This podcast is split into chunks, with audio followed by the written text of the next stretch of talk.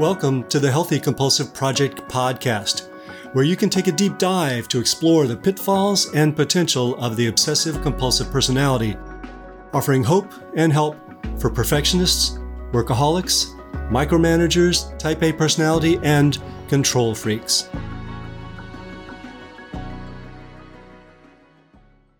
Welcome back to the Healthy Compulsive Project podcast. I'm Gary Trosclair, psychotherapist, Jungian analyst, and author of the Healthy Compulsive book, blog, and podcast. Today we'll be finishing our series on the four types of compulsive personality. I believe that understanding this is essential to becoming a healthier compulsive because it's about knowing how you navigate the world, what you lean on too heavily, and what you neglect. Today I'll be talking about thinker planners, those whose style can lead them to obsess and procrastinate so much that nothing gets done, or prevent terrible misfortunes and create wonderful things we can all enjoy and benefit from. This is episode 23 of the Healthy Compulsive Project podcast. The Compulsive Thinker Planner, Obsessive Procrastinator, or Productive Visionary. This is the last in a series of four posts describing in greater detail four types of obsessive compulsive personality you can have the same basic driven perfectionistic tendency of the obsessive compulsive personality and end up a thinker planner rather than a leader teacher, doer worker, or server friend. Here are some of the questions we've been addressing in this series. Which is your type? When is it helpful and when is it not? Do you use these tendencies to approach what you do want, for instance, fulfillment, or just to avoid what you don't want, for instance, anxiety and insecurity? Do you utilize all four aspects of the compulsive personality, or have you limited yourself to just one approach? If my descriptions of the four types doesn't resonate, identify your own type, your own specific way that you use order and perfectionism to navigate your world. That will enable you to make more conscious decisions about how to live rather than falling into ruts with an outdated strategy. I'm 12 years old and sitting down for my first Boy Scout meeting. Sam, the Scoutmaster, leads us in a recitation of the Scout Pledge, the most prominent aspect of which is be prepared. My friend Randy, who is admirably snarky for his age, asks, Just what are we supposed to be prepared for? A good scout is prepared for anything and everything, our scoutmaster answers with the assurance that only someone who hasn't thought it through could muster. Everything? Randy asked incredulously. Yes, that's part of our duty to the troop and our community, Sam says with the confidence that that settles that. Clearly, our scoutmaster had never read Eckhart Tolle's book, The Power of Now, in which we're extolled to live in the present rather than always preparing for the future. I suppose we can't blame the scoutmaster since it was 30 years before the book would get published, but still. Be prepared as a motto is as unbalanced as a graduate student's checking account. This should probably come as no surprise since preparation is a deeply ensconced part of North American culture. Yes, it's beneficial, but so is choosing meaning, following through, and savoring the hot dogs with ketchup and mustard that were such a major part of our Scout diet. Yeah, yeah, if you look at the rest of the Scout motto, be prepared, is only part of a larger, more rounded prescription, which also includes leadership, hard work, and duty to others. But I'm afraid the lasting message for many still prioritizes looking to the future. Whether it was the Boy Scout motto or just my own way of handling anxiety, preparation has certainly been one of my own ways of navigating the world, though not my primary way. For example, always carrying at least two maps, far too much water, and a first aid kit when hiking has had its practical benefits. I've never been lost, well, at least for long, I've never died of thirst, and I've never had to use the first aid kit because that's just how it works.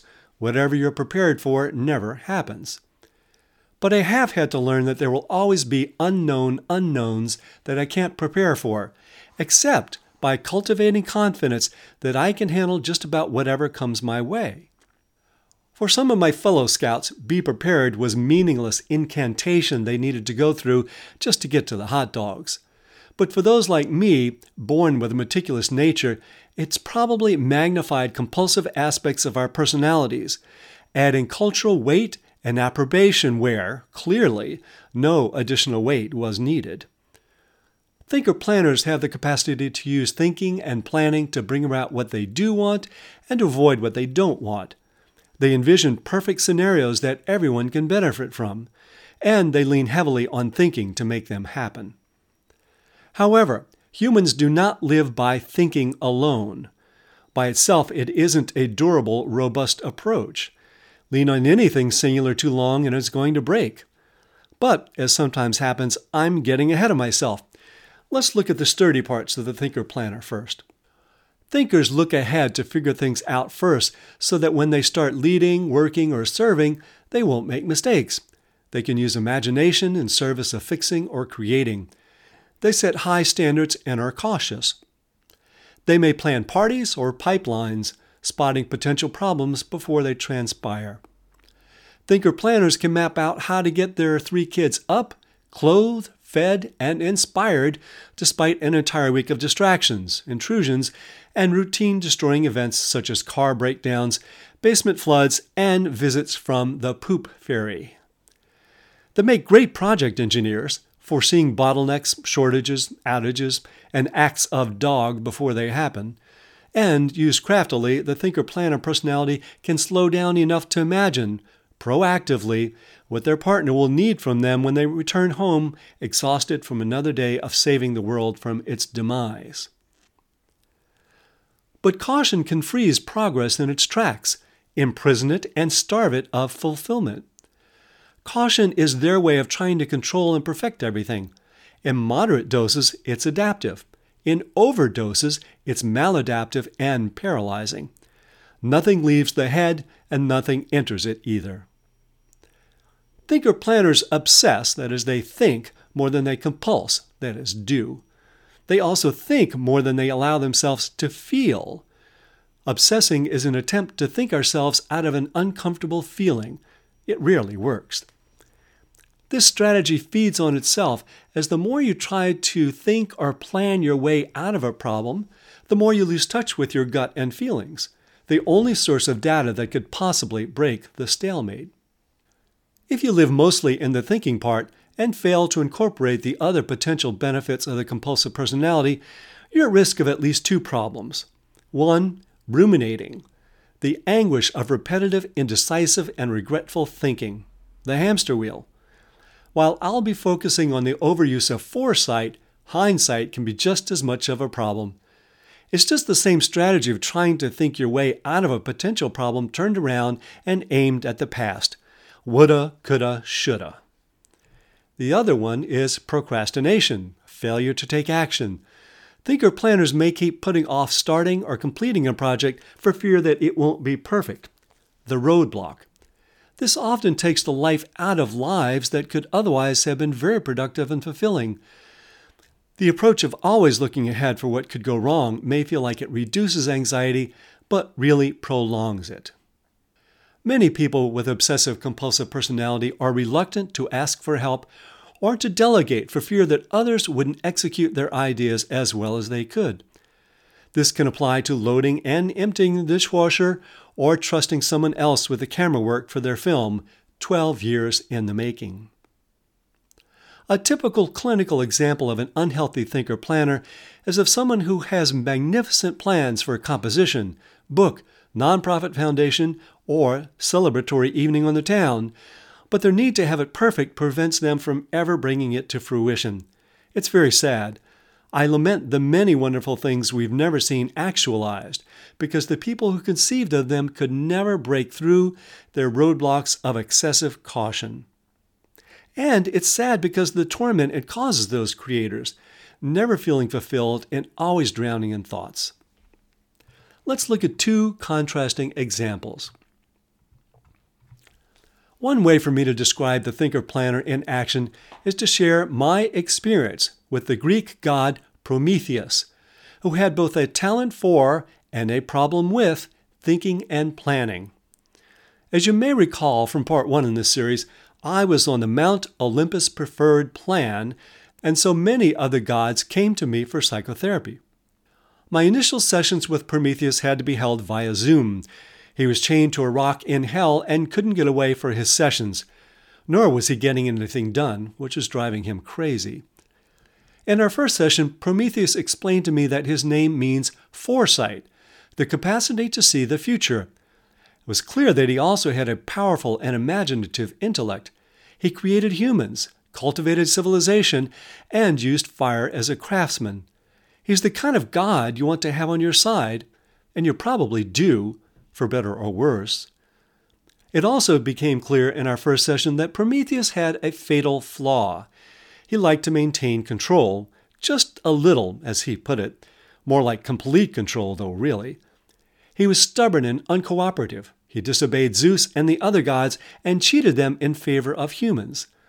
That might sound like a noble thing to you, but if you think about it psychologically, you might think about it differently.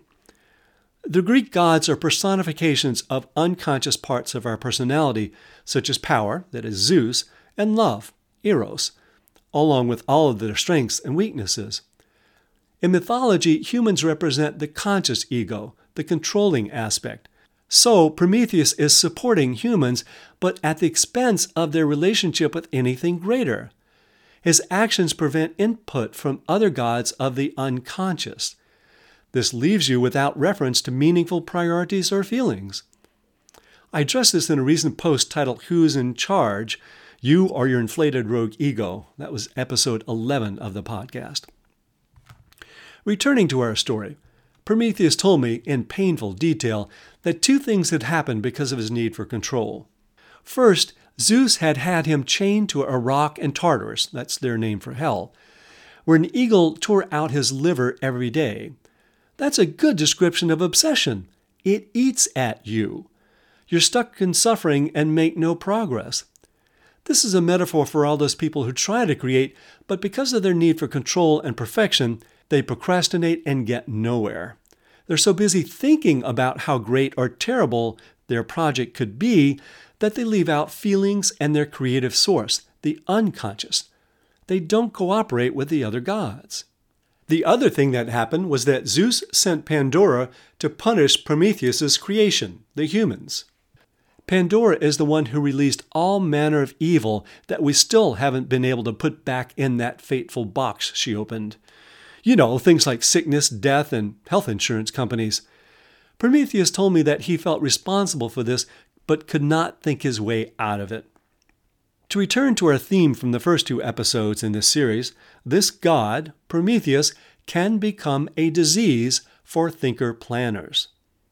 In this case, our capacity for foresight has become a disease because we're so caught up in plotting and controlling that we're no longer able to be present to the present or to be present to our feelings. The head no longer communicates with the body. There is no circulation, and that's a serious disease.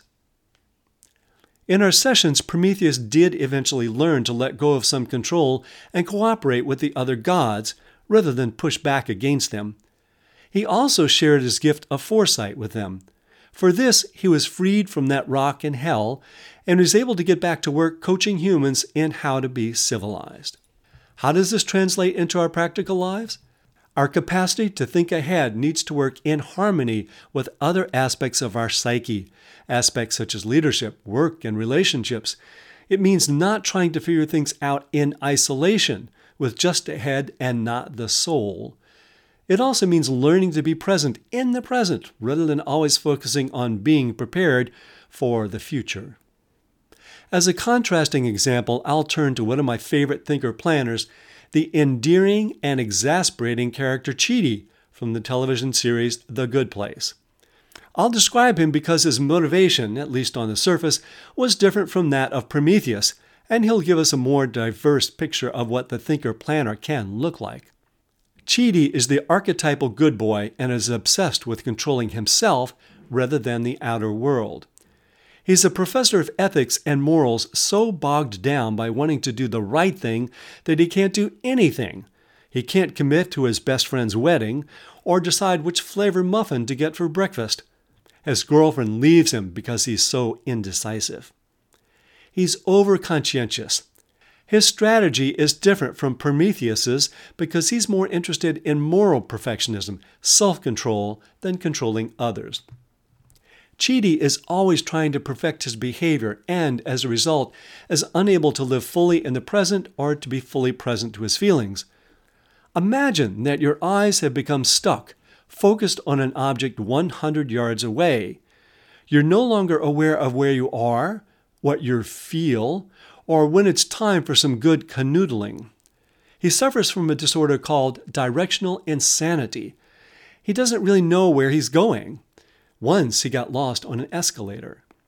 Life is one big out of body experience in the worst possible way for Chidi. Always wondering what the future effects of his behavior on the world would be, and unable to decide whether he wants the blueberry or cranberry muffin. He ends up in the bad place because his attempts to be virtuous actually cause suffering to others. Over the course of the series, Chidi is able to enlist his skills in productive ways for his community and in learning to be more balanced. And in the end, he's able to make the ultimate decision about life, to learn direction rather than go around eternally in circles. If any of this feels familiar to you and you want to change, you'll need to value action, completion, and decisiveness over control and perfect decisions. A basic rule of thumb about obsessing is to ask what feeling you're trying to avoid.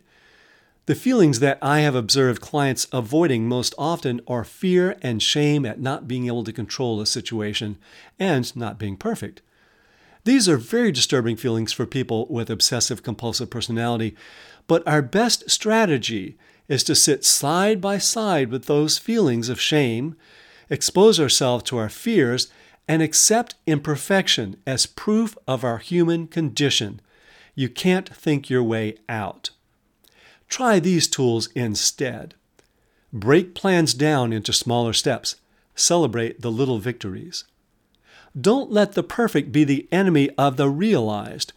Cultivate respect for good enough. Keep in mind your priorities proving your worth or being healthy and fulfilled. Practice listening to and with your body. Move your center of gravity from your head to your gut. Improve circulation with the other parts of your psyche.